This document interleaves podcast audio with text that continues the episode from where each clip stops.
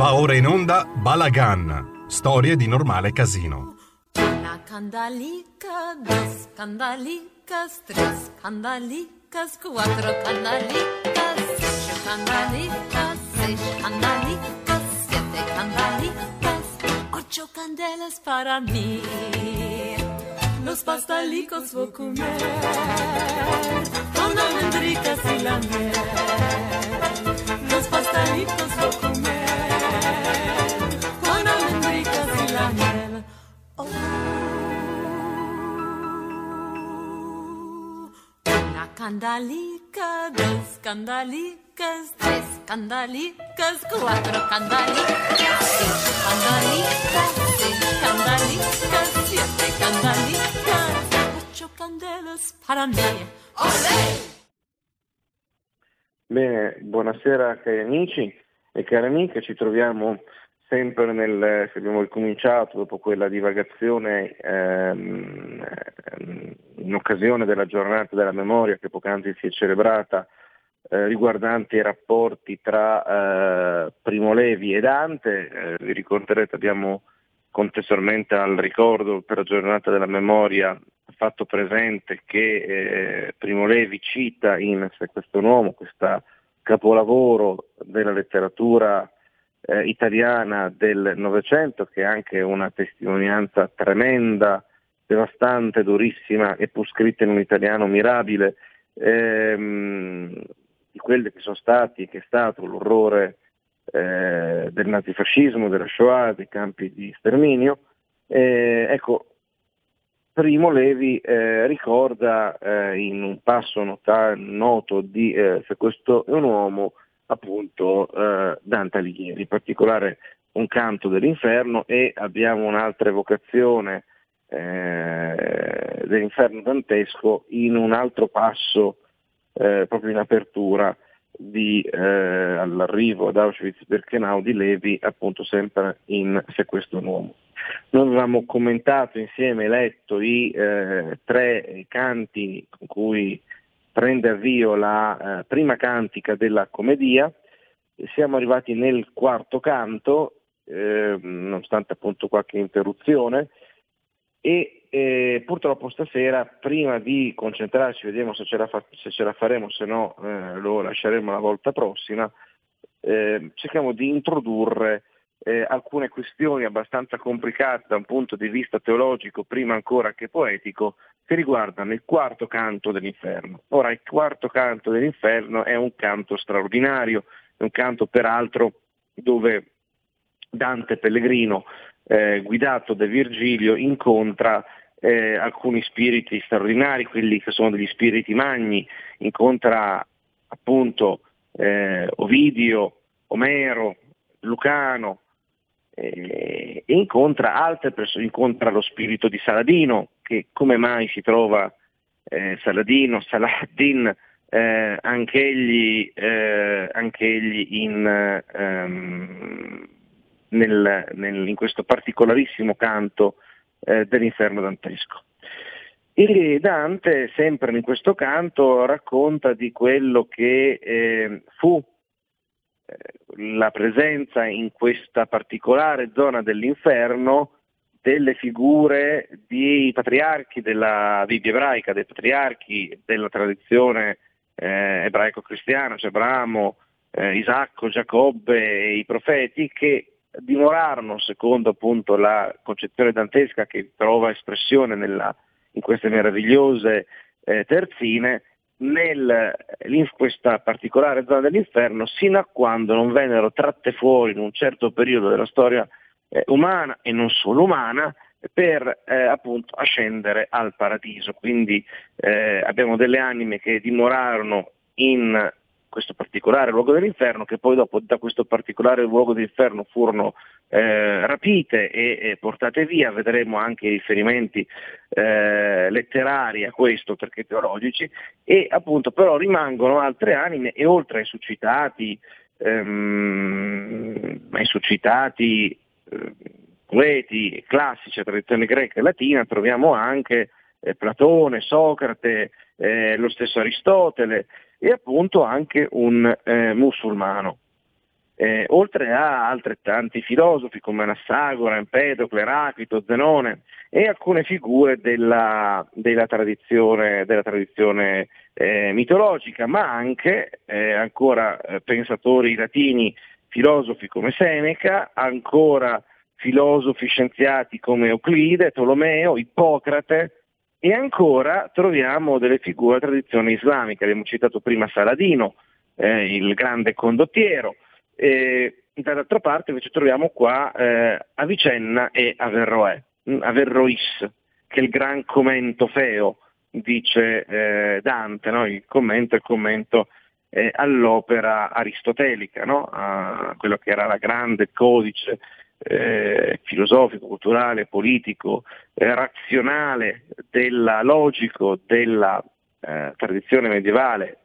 anche cristiana e che appunto ebbe il suo eh, sommo commento, come è noto, eh, da parte di questo particolare musulmano d'origine persiana eh, che esercitò come cadi, cioè come giudice coranico di Cordova durante il periodo dell'Andalus, cioè dell'Andalusia della pre- medievale, cioè della presenza islamica nel Medioevo, eh, cosiddetto Medioevo eh, iberico, presenza eh, ispanica, eh, islamica in Spagna che eh, parte con la presa della Spagna visigota eh, nell'VIII secolo, agli inizi dell'VIII secolo da parte dell'esercito eh, islamico che veniva dal islamico berbero slash arabo eh, che veniva dal vicino Marocco. queste armate conquistano via via la penisola iberica cristiana visigota, eh, fondano vari eh, insomma, emirati, eh, un po' più complicata ma prendetela così, eh, in varie aree della penisola iberica, assolutamente sempre più eh, estese, eh, mentre c'è una ritirata verso nord tanto in Portogallo che in Spagna del cristianesimo e quindi del regno cristiano. E poi dopo ci sarà il fenomeno della, della reconquista che finisce, si chiude con la presa eh, di Granada da parte eh, del regno di eh, Ferdinando e Isabella appunto nel celeberrima data del 1492. Ma la domanda è come mai troviamo dei musulmani, troviamo delle figure appunto eh, della tradizione classica, fino anche non soltanto realmente esistite, ma anche, eh, ma anche eh, addirittura eh, mitologiche. allora vorrei partire da eh, un dato, che è un dato teologico. Il dato teologico eh, è quello della tradizione dell'ortodossia cristiana che si basa su un passo della patristica, quindi della tradizione antica del cristianesimo, in questo caso eh, latino, ma eh, è eh, comune anche alla tradizione del cristianesimo greco-orientale, che si affermava così, extra ecclesiam nulla salus, cioè al di fuori della Chiesa, eh, intesa la grande Chiesa, quindi tanto quella latina che quella bizantina, eh, cioè la Chiesa storica, extra ecclesiam, eh, quindi al di fuori del corpo, misti- del corpo, della Chiesa, che è inteso ovviamente secondo la teologia cristiana come il corpo mistico di Cristo, ehm, non vi è salvezza, è impossibile la salvezza. E questo ovviamente pone e poneva eh, una serie di interrogativi assolutamente complicatissimi e anche feroci, cioè riguardante il destino ultraterreno, ma anche la, eh, il destino terreno di tutti i credenti in religioni non cristiane, eh, a cominciare appunto dai musulmani, ma ovviamente anche tutte quelle tradizioni che si sa, cioè dei pagani, dei pagani non soltanto coevi al cristianesimo medievale, al cristianesimo patristico, ma ai pagani della grande tradizione appunto eh, greco-latina, eh, imprescindibile, imprescindibile anche per il raccontare se stesso in categorie ad esempio filosofiche eh, e tradursi in categorie filosofiche e teologiche del cristianesimo stesso, che ricorre ad un linguaggio creato in Grecia e dalla Grecia eh, in poi è arrivato in vari modi, in varie forme, molto eterogenee, pur dallo stesso filone, anche attraverso la latinità, appunto qui tutte tradizioni pagane alla tradizione cristiana. Stesso problema era dove porre gli ebrei, che cristiani non erano, ancorché eh, il cristianesimo deriva, se derivi e si appoggi eh, sull'ebraismo passato e vivente. E ancora che ne era di quelle anime, di quei cristiani, di quelle persone che si stavano avvicinando al cristianesimo, ma che per motivi mh, mm, vari perivano prima che, eh, di ricevere il battesimo che, come voi sapete, incorpora nel corpo mistico di Cristo, cioè la Chiesa, l'anima del battezzato, della battezzata, quindi gode della salvezza eh, che eh, è inerente alla Chiesa stessa, all'appartenenza appunto alla Chiesa. E,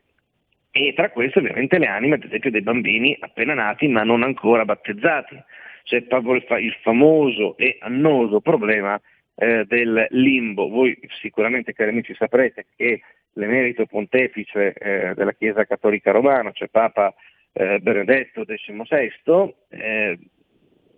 tanto fu un uomo estremamente attento al dialogo, nonostante la tradizione filosofica, eh, erede di cui è appunto un virtuoso e baluardo, eh, uno degli ultimi grandi della tradizione del pensiero occidentale, ehm, lui teologo, pensatore di questa tradizione che nasce in Grecia, ma anche un uomo eh, profondamente legato al dialogo eh, con l'ebraismo. Eh, tutt'oggi Papa Benedetto scrive, eh, o anche fino a poco tempo fa, di rapporti tra ebraismo e cristianesimo. Ecco, Papa Benedetto XVI eh, recentemente in un documento della mh, Commissione Pontificia eh, Teologica Internazionale eh, modulava diversamente la questione del limbo eh, rispetto a quella che era stato diciamo, un sentire pluri plurisecolare che ovviamente ha creato anche per tantissime persone motivi di angoscia, disperazione, umiliazione e ulteriore sofferenza, per cominciamo a pensare ai genitori di bambini appunto che sono purtroppo deceduti poco dopo la nascita prima di ricevere, eh, sono bambini cristiani, il sacramento del battesimo. Ovviamente tutto questo impianto che io vi sto eh, dicendo che, che affonda su Tertulliano è un impianto teologico che ha avuto delle modificazioni significative dentro la tradizione della Chiesa Cattolica a partire dal Concilio Vaticano II e da una delle quattro costituzioni dogmatiche promulgate dal Concilio Vaticano II, ovvero la, ehm, per due in particolare la Lumen Gentium e la Gaudium et Spes. In questi due documenti, la Lumen Gentium e la Gaudium et Spes, documenti celeberrimi appunto della, della sintesi dei lavori teologici e pastorali del Vaticano II, è, eh, c'è stato un nuovo porsi della Chiesa rispetto a tutta una serie di questioni e, e quindi la, l'adagio di Tertulliano, che fu un adagio assolutamente eh, se volete, di opposizione o si è declinato in un'opposizione tra un dentro con delle garanzie di salvezza e un fuori eh, di perdizione, eh, è andato sensibilmente modificandosi. Ora, è chiaramente Dante un uomo del 300. Un uomo del 300 è un uomo cristiano e eh, quindi mh, eh, ovviamente per quanto sia assolutamente eh, originale, eterogeneo e se volete eh, effervescente, ma è un cristiano medievale, eh, profondamente credente, ehm, in eh, respiro ehm, profondo della sua tradizione, con una conoscenza tanto della tradizione, ad esempio, tomista, cioè riguardante l'eredità teologica di Tommaso d'Aquino, e di tutto quello che Tommaso d'Aquino ha significato, specialmente in quell'epoca, tanto di una certa tradizione eh, mistica legata tanto al monachesimo, vedremo che verrà citato nel Paradiso Bernardo di Chiaravalle, eh, proprio in quell'inno mirabile che vino alla Vergine, tanto nella tradizione del francescanesimo. Ricordiamo che secondo alcune fonti Dante Alighieri era un terziario dell'ordine francescano e certamente fu molto legato a Francesco, come si vede in quel meraviglioso cantico, che poi deve eh, dire vero è un dittico, con un altro canto, cioè il successivo, del canto undecimo del paradiso, del canto duodecimo dello, stessa, eh, dello stesso paradiso. Eh, perché parlo di Francesco d'Assisi? Perché Francesco d'Assisi, che eh, noi conosciamo come eh, ovviamente patrono d'Italia, eh, ma voi sapete che si imbarcò dal porto di Ancona per dirigersi verso la terra di Israele e, eh, incrocia, e poi dopo ovviamente non lo incontro lì, lo incontrò se non vado errato, ma eh, potrei sbagliare, vado a memoria, in Nord Africa, con il sultano. Eh, e i rapporti tra i due, l'impressione che Francesco, che ovviamente aveva avuto a che fare con i papi, e che era eh, ovviamente una, una, figura straordinaria del Medioevo eh, cristiano e uno dei santi più amati ovviamente della tradizione cristiana occidentale, eh, è un rapporto assolutamente, un incontro assolutamente eh, particolare, prezioso, eh, dialogico e assolutamente originale per l'epoca, non così originale, per, però faccio un esempio, eh, in quegli anni, cioè in epoca medievale, all'epoca della seconda crociata, per intenderci quella predicata appunto da Bernardo di Chiaravalle, questo accade quindi prima che Dante scrivesse eh, la commedia, eh, ricordatevi che a Cluny ehm, Pietro il Venerabile, che era l'abate di Cluny, amico e nemico di Bernardo di Chiaravalle, badate bene che eh, entrambi i monaci sono santi della Chiesa Cattolica e dottori della Chiesa Cattolica, eh, ecco, eh, Pietro di Cluny, Pietro Venerabile, fa tradurre in latino, ed è la prima grande traduzione latina, il Corano dall'arabo al latino. Eh, ecco, Francesco, siamo, eh, Bernardo di Chiaravalle è il monaco che predica la eh, seconda crociata e che scrive la regola dell'ordine dei cavalieri dell'ordine San di Salomone, cioè del, dei Templari, e avrà un particolare riguardo per gli ebrei. Eh, e Francesco è il poverello d'Assisi, per utilizzare un'espressione eh, abusata, che appunto incontra il soldan superbo, come dirà Dante appunto nell'undicesimo eh, canto del Pancio. La domanda è, è appunto, e, eh, dove li mette Dante? Li mette sì all'inferno, perché non poteva fare diversamente, ma li mette nel luogo più chic dell'inferno, quando dico luogo più chic dell'inferno, c'è un luogo particolarmente protetto dove le pene, le angosce, le sofferenze, eh, l'umiliazione, eh, il, eh, l'abiezione, le urla, la rabbia, eh, la disperazione, la ferocia delle anime dei, danda- dei dannati è esclusa, c'è un'oasi di pace dentro l'inferno, dove perviene in qualche modo eh, dentro quella tenebra eterna no? di cui parla eh, la porta dell'inferno quando appunto eh, Dante ripassa ehm, eh, per entrare, per accedere al, al, al, regno ultraterreno infernale. Ecco, c'è invece qua una, una, certa luce dei bagliori che illuminano la zona, per cui non vi è disperazione, non vi è dolore, vi è però eh, un senso di potremmo chiamarla infinita nostalgia, con tutta quella ehm, spiacere che questa infinita nostalgia provoca e eh, che non riesce a essere in alcun modo lenita per la distanza da Dio e eh, di queste anime che Dio non poterono eh, conoscere scusate, per vista la teologia che vi ho fatto presente, perché non battezzate e non cristiane, o perché precedenti, cioè pagane, o perché coeve di altre religioni, o perché si tratta di persone morte prima di poter ricevere, come sarebbe accaduto, il battesimo. Però significativamente, se da una parte vediamo questo luogo assolutamente chic, dove viene concessa una, uh, una dimensione di uh, empatia, se vogliamo, che è quello che non troviamo eh, nell'inferno, non in Dante Pellegrino che spesso empatizza con e solidarizza con figure con anime dannate che incontra l'inferno e che riconosce amico eh, nelle cui disgrazie si immedesima, invece qua sono persone che hanno, eh, c'è una specie di empatia divina nei confronti di questo luogo che è molto particolare, ripeto, è un luogo protetto e, e difeso perché ha una, di, una varia serie di mura rispetto alla eh, appunto alla disperazione, al furore della dannazione in tutte le sue forme e in tutti i patimenti e i castighi eh, che questa eh, prevede. Mm, troviamo anime eterogenee, troviamo eh, figure del bene, figure del genio, figure della nobiltà, se vogliamo anche eh, belligerante eh, e diciamo, dell'eroismo, come poteva essere una figura militare e religiosa al contempo, quella di Saladin di Saladino, eh, troviamo i grandi filosofi, eh,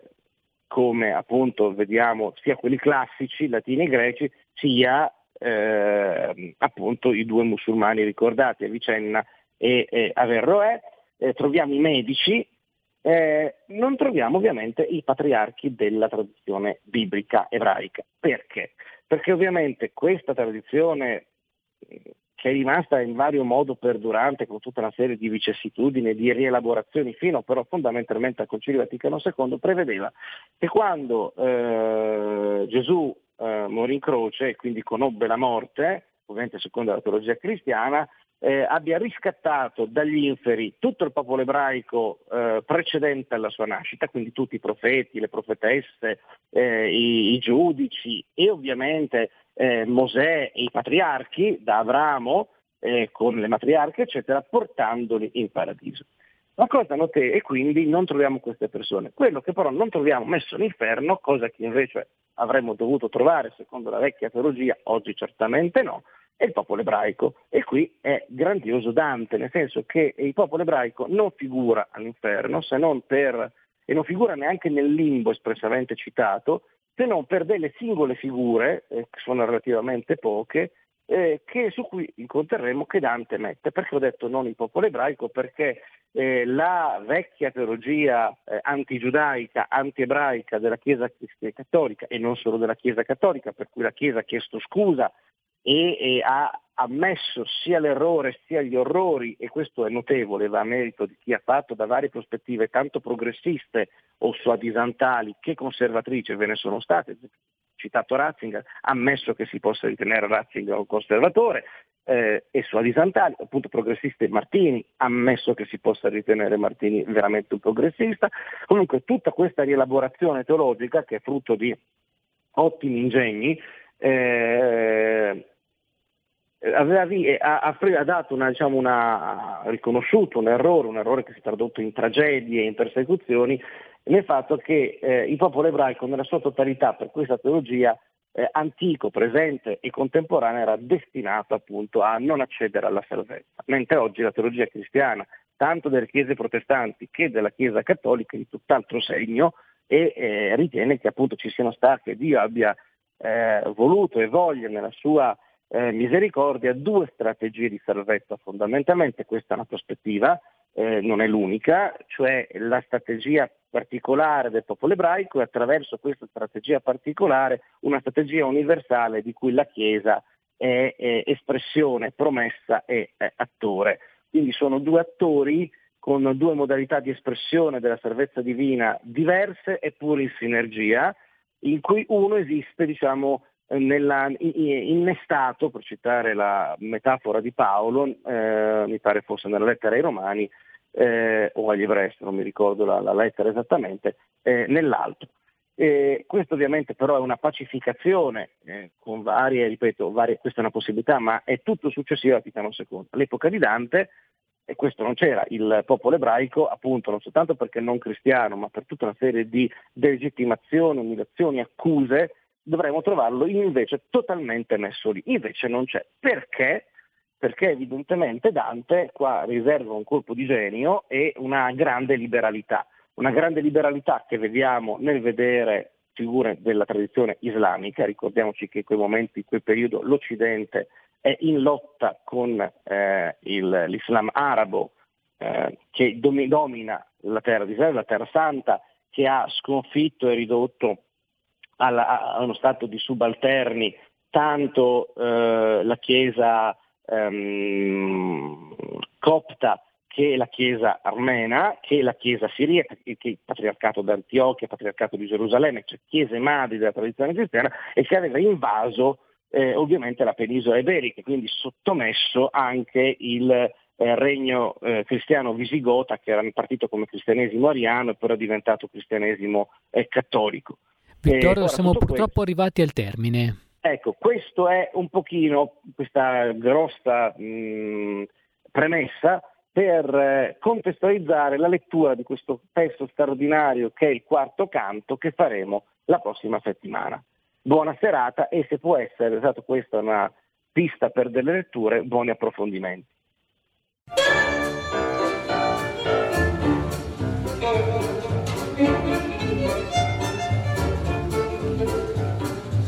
Вот туманы над рекой покрыты бирюзой, Стоит у моря прерывной Одесса, город мой. Вас песнею встречают и с песней провожают, Одесса, мама, милый город мой. Одесса, жемчужина у моря, Одесса, где за нас столько горя, Одесса, родной жемчужный край, Живи, моя Одесса, живи, процветай. Avete ascoltato Balagan, storie di normale casino.